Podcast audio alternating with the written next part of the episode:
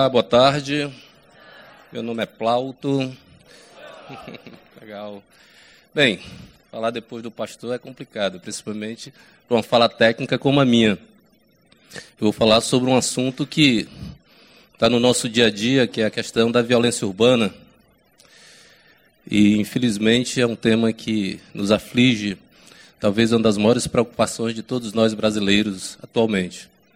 Quando o me convidou para falar sobre este tema, eu procurei fazer um, uma, uma, uma fala, preparar uma fala para que vocês, em seguida, comecem a discutir um pouco mais sobre esse grave problema e até mesmo pensar soluções que eu acredito que desse público, nas igrejas, é um local onde pode florescer grandes saídas para esse grave problema.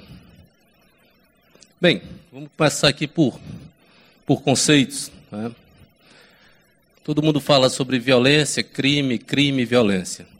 E aí eu queria desmistificar algo sobre esses dois, esses dois conceitos, né? Que nem todo crime é violento e nem toda violência é crime.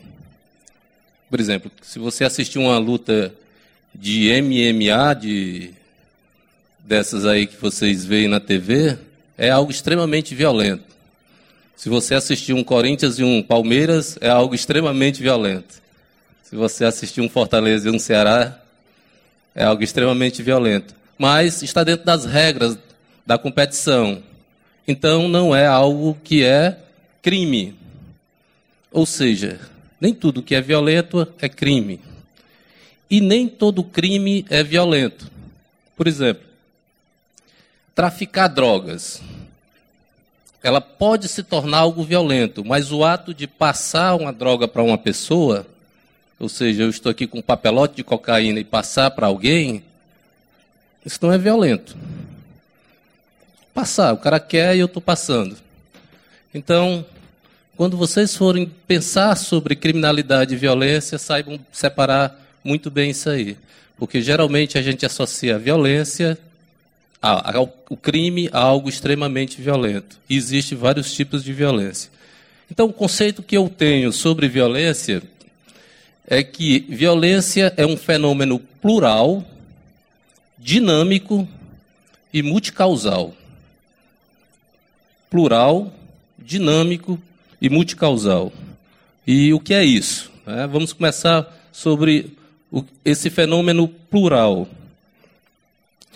A violência ela, ela pode se manifestar de várias formas, desde a violência sexual, da violência moral, da violência psicológica, que é muito usada pelos psicopatas, e eles se utilizam muito bem disso aí, das emoções das pessoas, e fere bastante, até a violência física.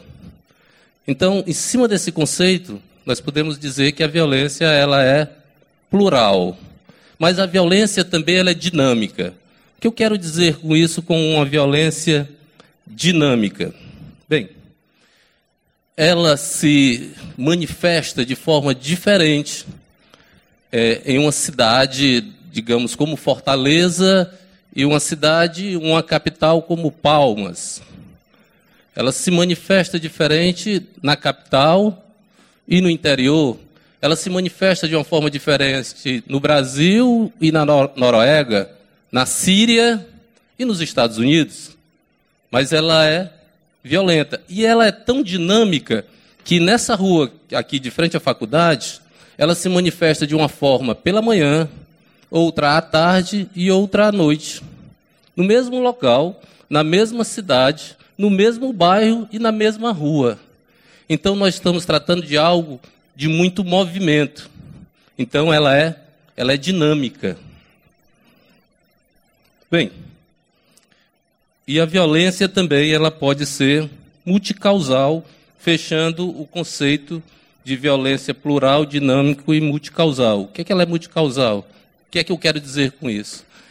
É, eu já vi muitas discussões é, com relação a esse tema violência, onde alguns especialistas diziam o seguinte: quando a economia brasileira se estabilizar, a violência vai cair.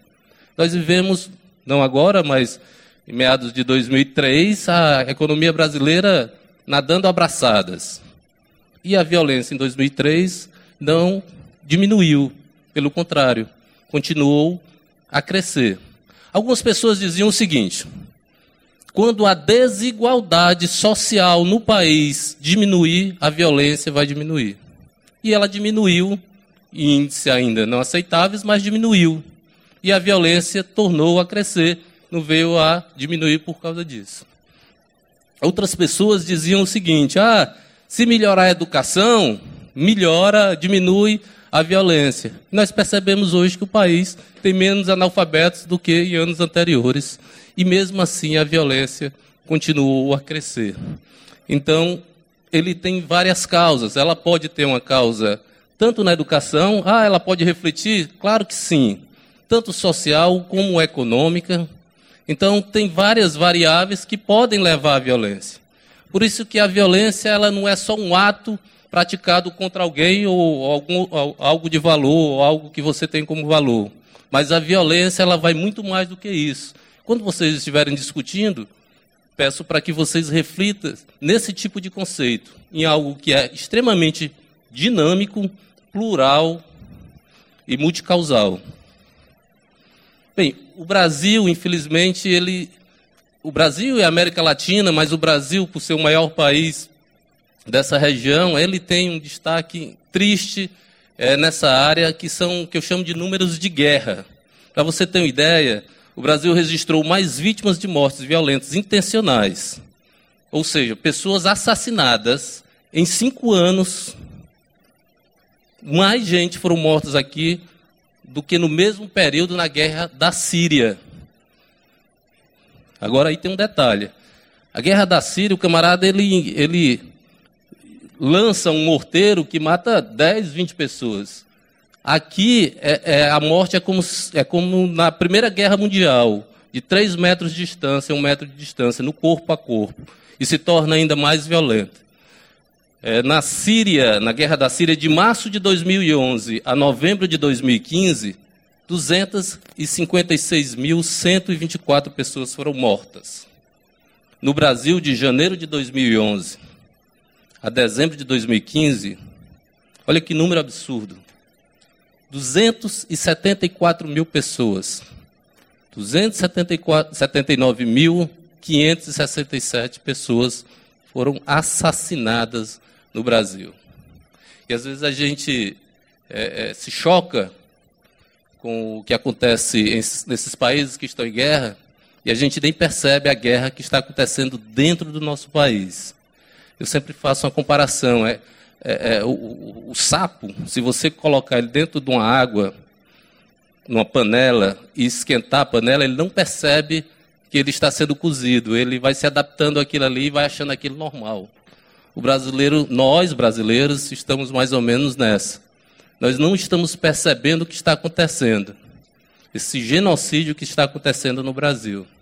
E aí a gente acaba sublimando um pouco essa realidade, tentando dizer que aqui é um país pacífico, que o brasileiro é um povo pacífico. Mas os números não dizem isso.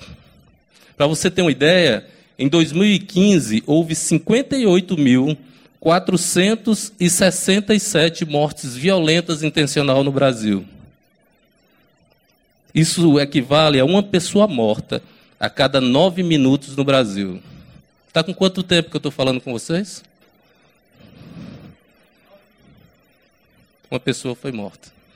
Assassinada no Brasil. Uma pessoa foi morta. Essa é a média, infelizmente, a média do, do nosso país. Bem, isso gera o que eu chamo de sensação de insegurança. 76% dos brasileiros têm medo de morrer assassinado. E isso gera uma sensação de insegurança. Quem aqui, além de mim, já deixou de sair à noite para um aniversário ou para um encontro com um amigo com medo da violência?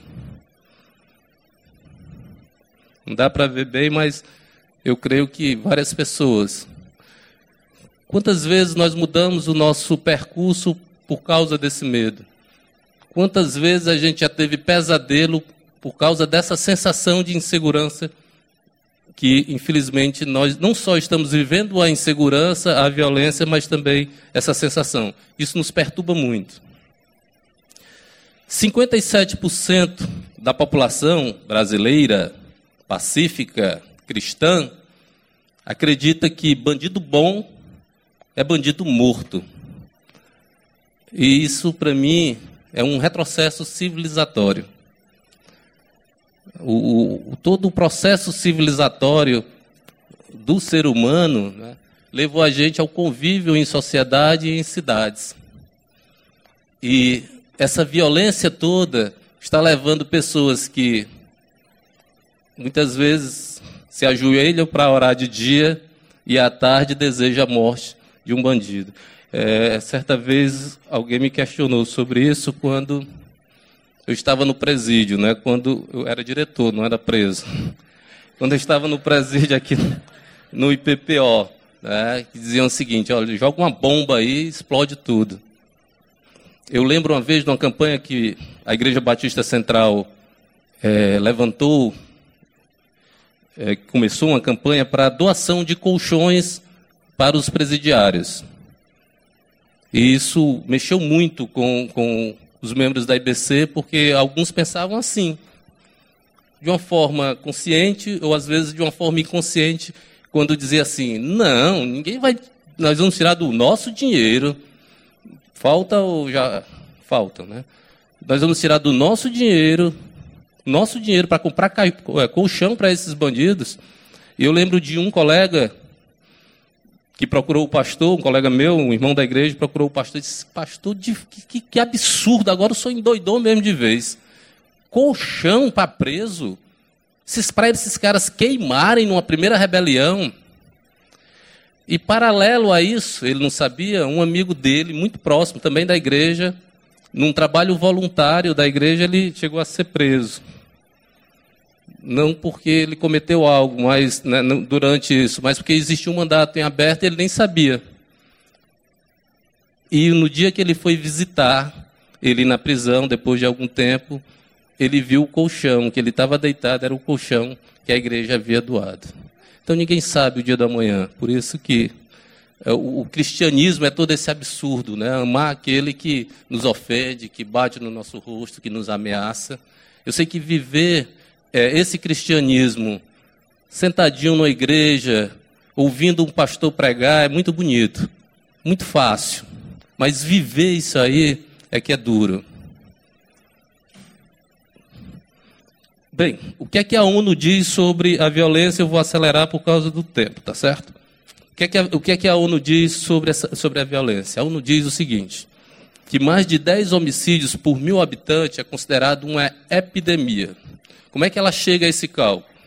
E aí você pode fazer na, na sua cidade, no seu estado, na, em todos os locais, no seu distrito, você pega a quantidade de pessoas, aliás, o, a quantidade de crimes, digamos, falar do crime de homicídio. Então, a quantidade de pessoas mortas em um determinado período, digamos que em um ano, no ano de 2015, morreram 100 pessoas, e você divide pela população daquele local. E aí multiplica por 100 mil. E aí você tem a quantidade de mortos por 100 mil habitantes. A ONU considera até 10 homicídios por 100 mil habitantes. Acima disso, ela diz que é uma epidemia. Então, como é que estão os números aqui no Brasil? Isso pelo último dado do Fórum Brasileiro de Segurança Pública. Em 2004, nós tivemos 57.091 homicídios. Aliás, crimes violentos letais intencionais, que engloba não só homicídio, como outros crimes contra a vida. Às vezes, o número absoluto, ele, ele às vezes assusta, mas ele não fala muito. Porque, digamos, você vai comparar a quantidade de mortos em São Paulo com a quantidade de mortos é, em Belém, ou, sei lá, em outra cidade do norte, bem menor. É, você vai ver que, é, em quantidade, provavelmente São Paulo vai ter um número maior, mas por 100 mil habitantes, provavelmente menor. Porque aí, quando ele faz essa divisão, Aí você chega ao número mais ou menos real. E hoje, São Paulo, coincidência ou não, é um dos menores índices do Brasil. Chegou a oito homicídios por 100 mil habitantes. E o Brasil, a média em 2014 foram 28,2 homicídios por 100 mil habitantes, mais do que o dobro do, do tolerável, do número tolerável pela, aceitável pela ONU.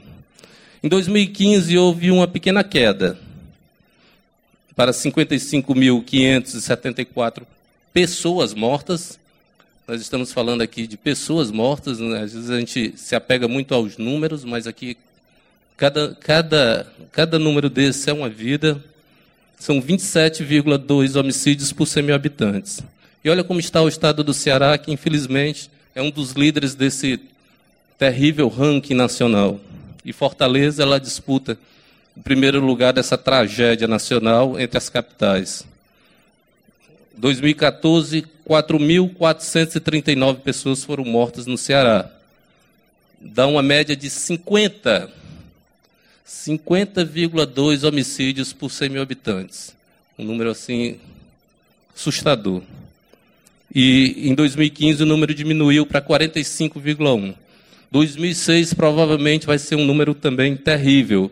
É, antes, antes de ontem, quarta-feira, eu estava numa reunião na Secretaria de Segurança Pública e uma perita que trabalha no IML disse: Plauto, eu nunca vi tantos corpos em um único dia no IML. Eram 30 corpos, 28 mortos a tiro.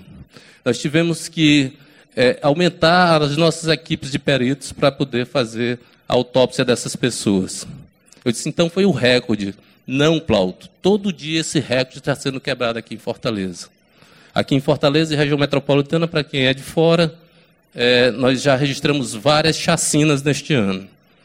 Bem, quais são as minhas conclusões com relação a essa violência urbana? As causas da violência e criminalidade no Brasil são políticas públicas ineficazes e que não têm continuidade. Infelizmente, hoje os políticos olham mais para as urnas do que para a população. Geralmente o país, o estado ou a cidade, ele fica perfeito no ano das eleições. As verbas para publicidade são coisas, cifras altíssimas. E os escândalos que nós estamos vendo está só comprovando isso aí. Os marqueteiros e os publicitários faziam parte desse, desse grande negócio, desse grande crime que organizado feito por esses políticos e passavam todos, todo esse dinheiro por eles e era lavado no exterior. Então, a falta de políticas públicas ou as políticas públicas ineficazes, sempre naquele discurso de que é para inglês ver, e uma generalizada crise institucional. As instituições no Brasil hoje estão vivendo uma das suas piores crises. Poucas instituições têm credibilidade nesse país e uma crise civilizatória. Hoje, a questão da banalização da violência, a falta de respeito para com o próximo, a falta de valores que a população brasileira vive hoje é algo sem precedente. A maior crise de violência americana foi no período de maior crise civilizatória daquele país, que foram nos anos, foi nos anos 60, 70 e 80, onde aquele país viveu aquela crise moral terrível e coincidência ou não, um elevado, os maiores números, os maiores índices de violência naquele país foi nesse período. E para concluir, não se resolve o problema de violência e de criminalidade somente com ações de polícia. As ações de polícia é para ser as exceções. Ah, não, não resolveu a exceção. Infelizmente, hoje se torna uma regra. Tem que haver envolvimento de todos, principalmente da igreja. A igreja tem um papel fundamental nisso. Lembro que nessa época da violência nos Estados Unidos, anos 80, em Boston, uma igreja se levantou, resolveu adotar o bairro no entorno dela e contagiou outras igrejas, e lá houve uma grande redução dos índices de criminalidade. A igreja tem uma capilaridade muito grande, talvez bem mais do que o próprio governo, e pode ter uma participação tremenda. Quando a Igreja Batista Central na tenda, lá, em, lá na Pedras, quando nós saímos daqui, fomos para, para, o campus do Pedras, eu lembro que na véspera da inauguração houve um tiroteio próximo, e até dentro de pessoas que não queriam a igreja lá, porque lá era um local de desmanche. E ao final do culto, conversando com o pastor Armando, E a gente preocupado com o que ia fazer com aquele terreno. Né? E algumas pessoas dizem, não, vamos murar isso aqui, temos que cercar, botar grade. E eu lembro que o pastor Armando, de uma forma muito sábia, disse, olha, isso aqui é uma igreja.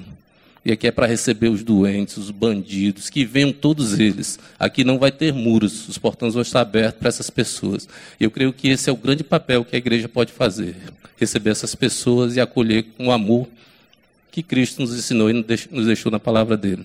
Gente, pense sobre isso. Muito obrigado.